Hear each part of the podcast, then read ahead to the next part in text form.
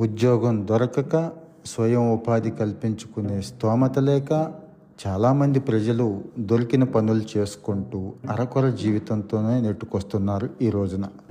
పారిశ్రామికీకరణకు ముందు సంప్రదాయ స్వయం సమృద్ధ సమాజాల్లో బతుకు తెరువుకు లోటు ఉండేది కాదు.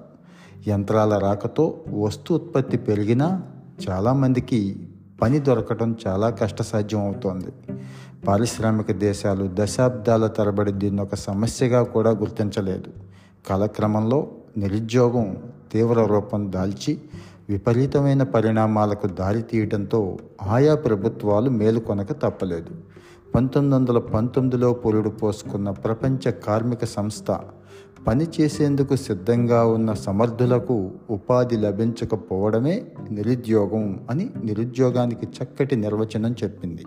ఇలాంటి వాళ్ళు శ్రామిక శక్తిలో నూటికి ఎంతమంది ఉన్నారన్నదే లెక్క తేల్చితే అదే నిరుద్యోగిత రేటు అవుతుంది.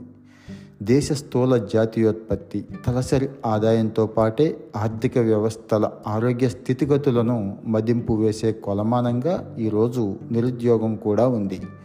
మాంద్యం తలెప్పినప్పుడల్లా ఈ రేటు పెరగటం ఆర్థిక వ్యవస్థ గాడి పడినప్పుడు తగ్గుముఖం పట్టడం పరిపాటి.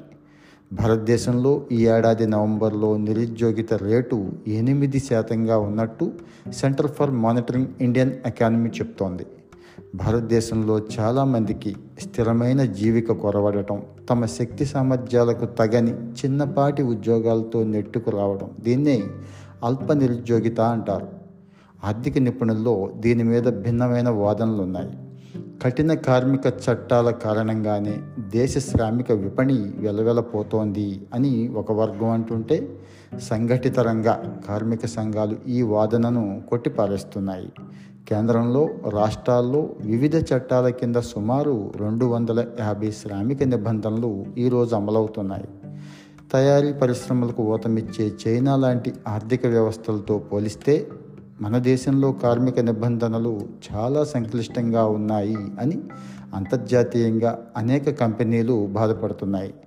భారీ ఆర్థిక వ్యవస్థలు సహా ప్రపంచవ్యాప్తంగా అనేక దేశాల్లో నిరుద్యోగిత రేట్లు తీవ్రంగా ఒడిదుడుకుల్లో ఉన్నాయి. స్థూల దేశీయోత్పత్తి ఆధారంగా అతిపెద్ద ఆర్థిక వ్యవస్థ అయిన అమెరికాలో రెండు వేల ఇరవై ఫిబ్రవరిలో మూడు పాయింట్ ఐదు శాతంగా ఉన్న నిరుద్యోగిత రేటు కోవిడ్ మహమ్మారి కారణంగా ఆ మరుసటి నెలలోనే పద్నాలుగు శాతానికి పెరిగింది. మాంద్యం యుద్ధాలు వాణిజ్య విస్తరణ లాంటి పరిణామాలు ఈ రేటు హెచ్చు తగ్గులకు కారణమవుతూ ఉంటాయి.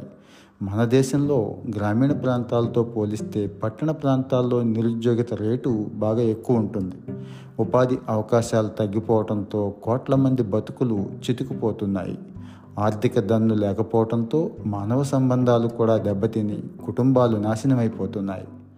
వృద్ధి సూచీలైన ప్రజల సంతృప్తి స్థాయిలు కొనుగోలు సామర్థ్యం తగ్గడం వంటివి ఆర్థిక వ్యవస్థ కుచించుకుపోవటానికి దారితీస్తున్నాయి. పర్యవసానంగా ఇది మరింత ఆర్థిక మాంద్యానికి నిరుద్యోగితకు దారితీస్తోంది.